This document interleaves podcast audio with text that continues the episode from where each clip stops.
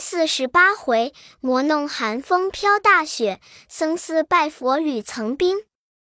话说陈家庄众信人等将猪羊生礼与行者八戒喧喧嚷嚷，直抬至灵感庙里排下，将童男女设在上首。行者回头看见那供桌上香花蜡烛，正面一个金字牌位，上写“灵感大王之神”，更无别的神像。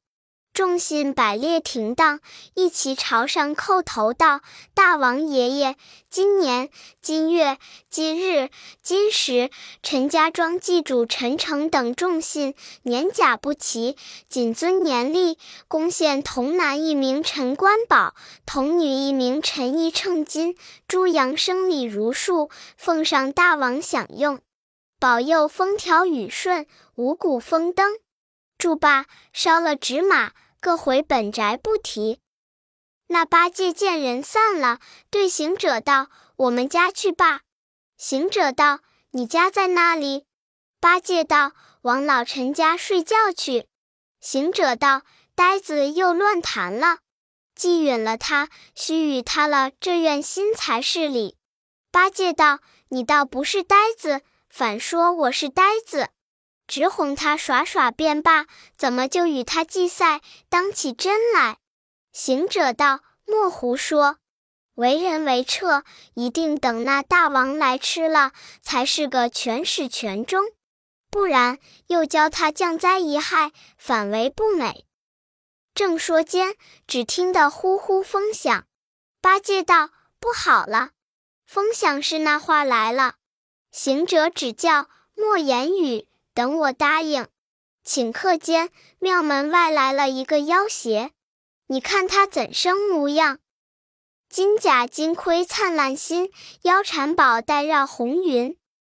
眼如晚出明星角，牙似重排锯齿分。足下烟霞飘荡荡，身边雾霭暖熏熏。行时阵阵阴风冷，立处层层煞气温。却似卷帘扶架将，犹如镇寺大门神。那怪物拦住庙门，问道：“今年祭祀的是哪家？”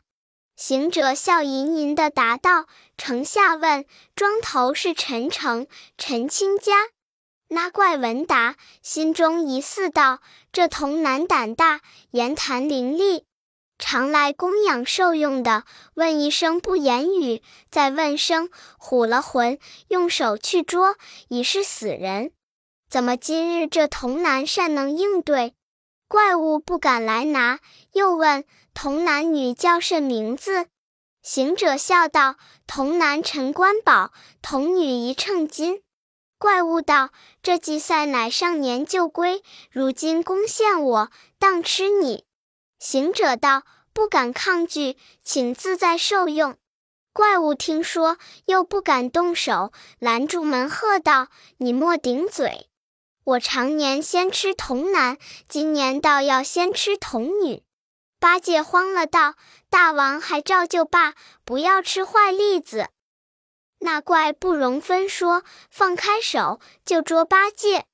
呆子扑的跳下来，现了本相，撤定把劈手一住，那怪物缩了手，往前就走。只听得当的一声响，八戒道：“住破甲了。”行者也现本相，看出原来是冰盘大小两个鱼鳞，喝声赶上，二人跳到空中。那怪物因来赴会，不曾带的兵器，空手在云端里问道：“你是那方和尚，到此欺人，破了我的香火，坏了我的名声。”行者道：“这泼物原来不知，我等乃东土大唐圣僧三藏奉亲插西天取经之徒弟。”昨因夜遇陈家，闻有邪魔，假号灵感，年年要童男女祭赛，是我等慈悲，拯救生灵，捉你这泼物，趁早时时供来，一年吃两个童男女。你在这里称了几年大王，吃了多少男女？一个个算还我，饶你死罪。那怪闻言就走，被八戒又一钉耙，未曾打着。他化一阵狂风，钻入通天河内。行者道：“不消赶他了，这怪想是河中之物，且待明日设法拿他，送我师傅过河。”八戒一言，径回庙里，把那猪羊祭礼连桌面一起搬到陈家。此时，唐长老、沙和尚共陈家兄弟正在厅中候信，忽见他二人将猪羊等物都丢在天井里。三藏迎来问道：“悟空，祭赛之事何如？”行者将那称名赶怪钻入河中之事说了一遍。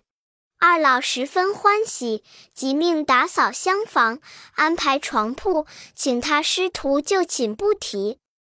却说那怪的命回归水内，坐在宫中，默默无言。水中大小眷族问道：“大王每年享祭回来欢喜，怎么今日烦恼？”那怪道：“常年享毕，还带些余物与汝等受用，今日连我也不曾吃得。”造化低，撞着一个对头，几乎伤了性命。众水族问大王。是那个，那怪道是一个东土大唐圣僧的徒弟，往西天拜佛求经者，假扮男女，坐在庙里。我被他现出本相，险些儿伤了性命。一向闻的人讲，唐三藏乃实是修行好人，但得吃他一块肉，延寿长生。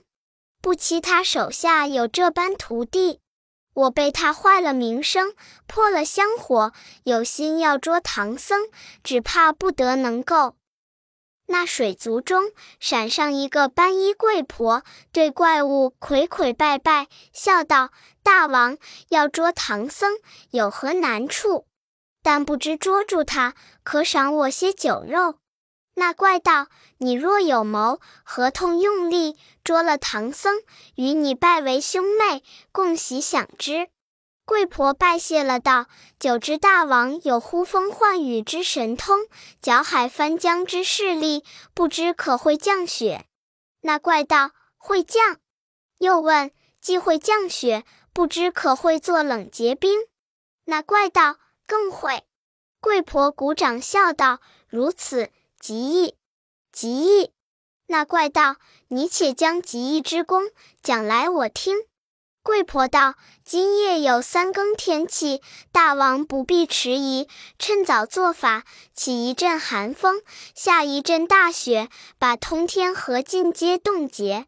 这我等善变化者，变作几个人形，在于路口，背包持伞，担担推车，不住的在冰上行走。”那唐僧取经之心甚急，看见如此人形，断然踏冰而渡。大王稳坐河心，待他脚踪响处，迸裂寒冰，连他那徒弟们一齐坠落水中，一股可得也。那怪闻言，满心欢喜道：“甚妙，甚妙！”即出水府，踏长空兴风作雪，结冷凝冻成冰，不提。却说唐长老师徒四人歇在陈家，将近天晓，师徒们亲寒枕冷。八戒咳歌打战睡不得，叫道：“师兄，冷啊！”行者道：“你这呆子，推不长俊。出家人寒暑不侵，怎么怕冷？”三藏道：“徒弟果然冷，你看，就是那。”重亲无暖气，袖手似揣冰。此时半夜垂霜蕊，苍松挂冻铃。地裂因寒甚，池平为水凝。渔舟不见叟，山寺怎逢僧？樵子愁柴少，王孙喜炭增。征人须似铁，诗客笔如灵。皮袄犹嫌薄，貂裘尚恨轻。蒲团将老衲，只仗履魂惊。袖被重阴入，浑身颤抖灵。师徒们都睡不得，爬起来穿了衣服，开门看处呀，外面白茫茫的，原来下雪里。行者道：“怪到你们害冷里，却是这般大雪。”四人眼同观看，好雪！但见那彤云密布，惨雾重尽。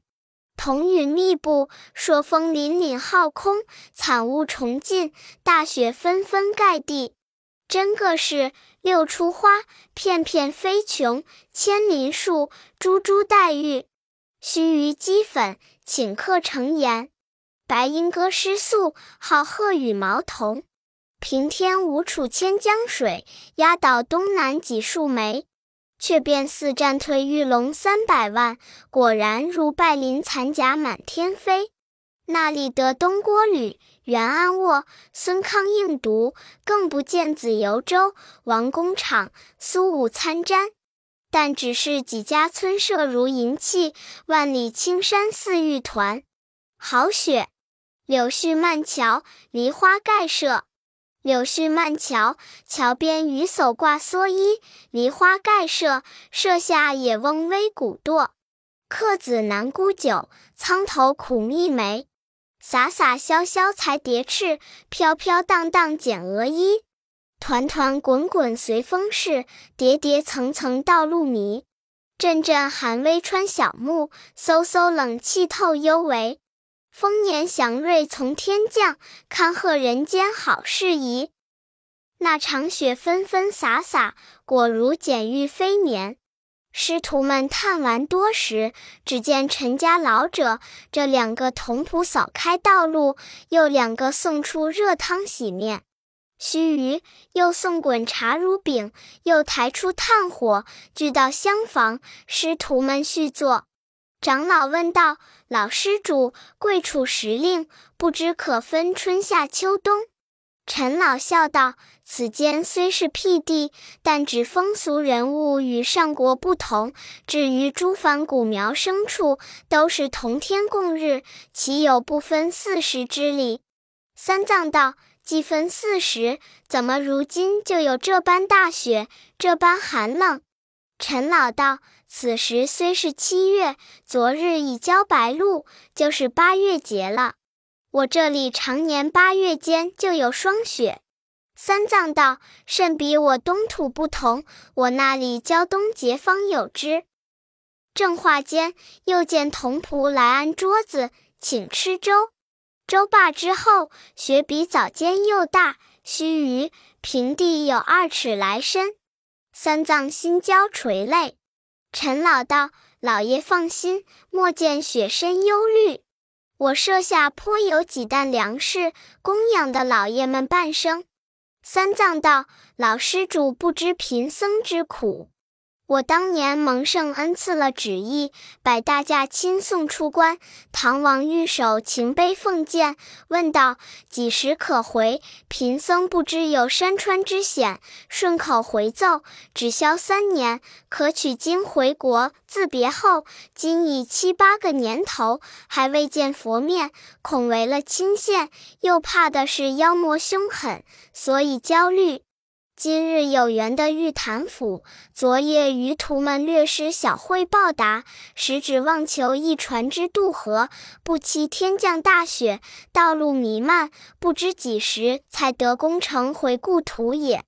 陈老道：“老爷放心，正是多的日子过了，那里在这几日？且待天晴，化了冰，老拙倾家废产，必处置送老爷过河。”只见一状又请进早斋，到厅上吃毕，续不多时，又五斋相继而进。三藏见品物丰盛，在寺不安道，既蒙见留，只可以家常相待。陈老道：“老爷，敢蒙替记救命之恩，虽逐日歌言奉款，也难酬难谢。”此后大雪方住，就有人行走。陈老见三藏不快，又打扫花园，大盆架火，请去雪洞里闲耍散闷。八戒笑道：“那老儿推眉算计，春三二月好赏花园，这等大雪又冷，赏玩何物？”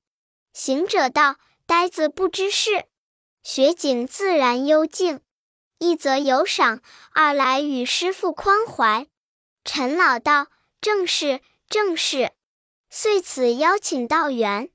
但见景值三秋，风光如蜡；苍松接玉蕊，衰柳挂银花。阶下玉台堆粉屑，窗前翠竹吐琼崖。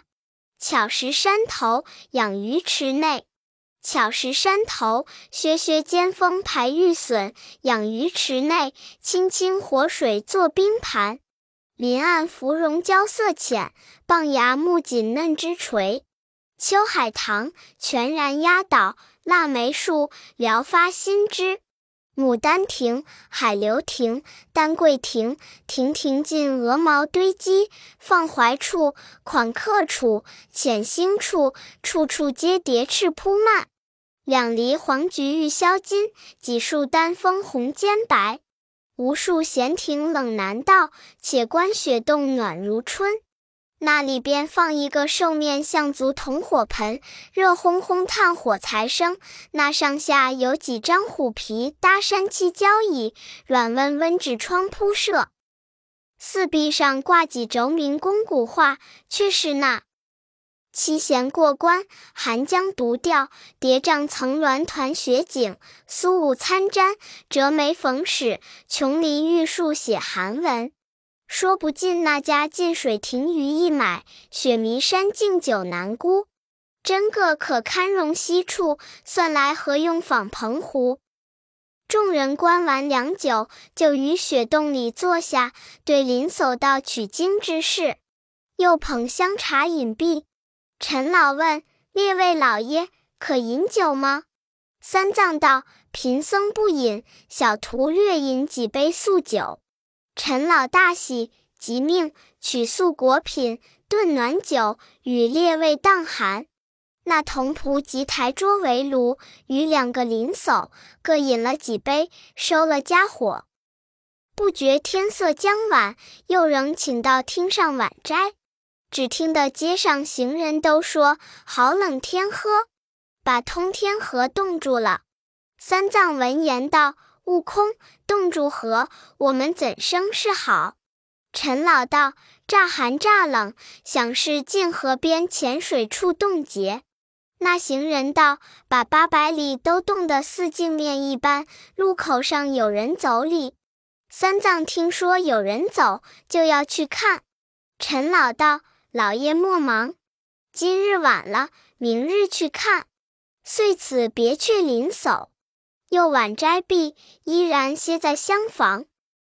及次日天晓，八戒起来道：“师兄，今夜更冷，想必何冻住也。”三藏迎着门，朝天礼拜道：“众位护教大神，弟子一向西来，潜心拜佛，苦历山川，更无一声抱怨。今至于此，感得皇天佑助，皆动河水。”弟子空心全谢，待得经回，奏上堂皇，结成酬答。礼拜毕，遂教务敬备马，趁兵过河。陈老又道：“莫忙，待几日雪融冰解，老捉这里办船相送。”沙僧道：“就行也不是话，再住也不是话，口说无凭，耳闻不如眼见。我背了马。”且请师父亲去看看。陈老道言之有理，叫小的们快去背我们六匹马来。且莫背唐僧老爷马，就有六个小架跟随。一行人径往河边来看，真个是雪积如山耸，云收破晓晴。寒凝楚塞千峰瘦，冰结江湖一片平。朔风凛凛，华冻冷冷；池鱼微密藻，野鸟恋枯茶。塞外征夫俱坠指，江头烧子乱敲牙。猎蛇腹，断鸟足，果然冰山千百尺。万壑冷浮吟，一川寒尽玉。东方自信出江残，北地果然有蜀窟。王祥卧，光武度，一夜西桥连底固。曲沼结棱层，深渊重叠户。通天阔水更无波，皎洁冰漫如露露。三藏与一行人到了河边落马观看，真个那路口上有人行走。三藏问道：“施主，那些人上兵往那里去？”陈老道：“河那边乃西凉女国，这起人都是做买卖的。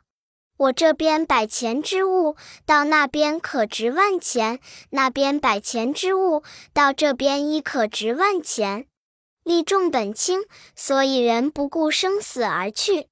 常年家有五七人一船，或十数人一船，漂洋而过。见如今河道冻住，故舍命而不行也。三藏道：世间是为名利最重，似他为利的舍死忘生，我弟子奉旨全忠，也只是为名，与他能差几何？叫。悟空，快回施主家，收拾行囊，扣背马匹，趁此层冰，早奔西方去也。行者笑吟吟答应。沙僧道：“师傅呵，常言道，千日吃了千升米，今已拖赖陈府上，且再住几日，待天晴化冻，半船而过。忙中恐有错也。”三藏道：“悟净。”怎么这等愚见？若是正二月一日暖似一日，可以带得冻解；此时乃八月一日冷似一日，如何可便忘解冻？却不又误了半载行程。八戒跳下马来，你们且休讲闲口，等老猪试看有多少厚薄。行者道：“呆子。”前夜是水能去抛石，如今冰冻重慢，怎生是得？八戒道：“师兄不知，等我举钉把住他一下，假若住破，就是冰薄，且不敢行；若住不动，便是冰厚，如何不行？”三藏道：“正是，说的有理。”那呆子撩衣拽步走上河边，双手举把，尽力一住，只听“噗”的一声，住了九个白髻，手也震得生疼。呆子笑道：“去得，去得，连底都固住了。”三藏闻言十分欢喜，与众同回陈家，只叫收拾走路。那两个老者苦留不住，只得安排些干粮烘炒，做些烧饼馍馍相送。一家子磕头礼拜，又捧出一盘子散碎金银，跪在面前道：“多蒙老爷活子之恩，聊表途中一饭之敬。”三藏摆手摇头，只是不受，道：“贫僧出家人，财帛何用？”就途中也不敢取出，只是以化斋度日为正事，收了干粮足矣。二老又在三央求行者用指尖儿捻了一小块，约有四五钱重，递与唐僧道：“师傅也只当些趁钱，莫叫空负二老之意。”遂此相向而别。径至河边冰上，那马蹄滑了一滑，险些儿把三藏跌下马来。沙僧道：“师傅难行。”八戒道：“且住，问陈老官讨个稻草来，我用。”行者道：“要稻草何用？”八戒道：“你那里得知？要稻草包着马蹄，方才不滑，免叫跌下师傅来也。”陈老在岸上听言，即命人家中取一束稻草，却请唐僧上岸下马。八戒将草包裹马足，然后踏冰而行。别陈老离河边，行有三四里远近。八戒把酒还锡杖递与唐僧道：“师傅，你横此在马上。”行者道：“这呆子奸诈。”锡杖原是你挑的，如何又叫师傅拿着？八戒道：“你不曾走过冰岭，不晓得。凡是冰冻之上，必有灵眼。倘或者灵眼脱浆下去，若没横担之物，古都的落水，就如一个大锅盖盖住，如何钻得上来？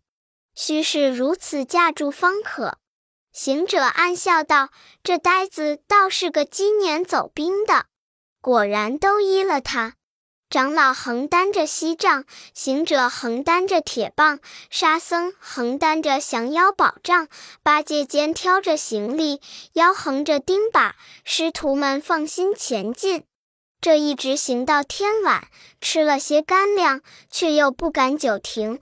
对着星月光华映的冰洞上亮灼灼、白茫茫，只情奔走，果然是马不停蹄。师徒们莫能合眼，走了一夜，天明又吃些干粮，往西又进。正行时，只听得冰底下扑啦啦一声响亮，险些儿唬倒了白马。三藏大惊道：“徒弟呀，怎么这般响亮？”八戒道：“这河推也动得结实的铃响了，或者这般中间连底通固住了也。”三藏闻言，又惊又喜，策马前进，暂行不提。却说那妖邪自从回归水府，引众精在于冰下等候多时。只听得马蹄响处，他在底下弄个神通，哗啦的蹦开冰洞，慌得孙大圣跳上空中，早把那白马落于水内，三人尽皆脱下。那妖邪将三藏捉住，引群精进回水府，厉声高叫：“贵妹何在？”老贵婆迎门施礼道：“大王不敢，不敢。”要挟道：“贤妹何出此言？一言既出，驷马难追。原说听从汝计，捉了唐僧，与你拜为兄妹。今日果成妙计，捉了唐僧，就好昧了前言。叫。”小的们，抬过案桌，磨快刀来，把这和尚剖腹剜心，剥皮剐肉，一臂相响动乐器，与贤妹共而食之，延寿长生也。贵婆道：“大王，且休吃他，恐他徒弟们寻来吵闹。”且宁耐两日，让那厮不来寻，然后剖开，请大王上座，众眷族环列，吹弹歌舞，奉上大王，从容自在享用，却不好也。那怪医言，把唐僧藏于宫后，使一个六尺长的石匣盖在中间，不提。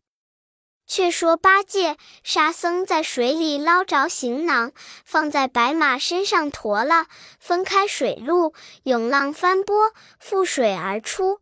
只见行者在半空中看见，问道：“师傅何在？”八戒道：“师傅姓陈，名到底了，如今没处找寻，且上岸在坐驱处。”原来八戒本是天蓬元帅林凡，他当年掌管天河八万水兵大众。沙和尚是流沙河内出身，白马本是西海龙孙，故此能知水性。大圣在空中指引，须臾回转东崖，晒刷了马匹，晾了衣裳。大圣云头暗落，一同到于陈家庄上。早有人报与二老道：“四个取经的老爷，如今只剩了三个来也。”兄弟急忙接出门外，果见衣裳还湿，道：“老爷们，我等那般苦留，却不肯住，只要这样方休。怎么不见三藏老爷？”八戒道：“不叫做三藏了，改名叫做陈到底也。”二老垂泪道：“可怜，可怜。”我说：“等雪融被传相送，坚持不从，致令丧了性命。”行者道：“老儿莫替古人担忧，我师父管他不死长命。老孙知道，决然是那灵感大王弄法算计去了。”你且放心，与我们将将衣服，晒晒官文，取草料喂着白马。等我弟兄寻着那厮，救出师傅，索性剪草除根，替你一庄人除了后患，庶几永得安生也。陈老闻言，满心欢喜，即命安排斋供。兄弟三人饱餐一顿，将马匹、行囊交与陈家看守，各整兵器，径赴水边寻尸擒怪。正是误踏曾冰伤本性，大丹脱漏怎周全？毕竟不知怎么救得唐僧，且听下回分解。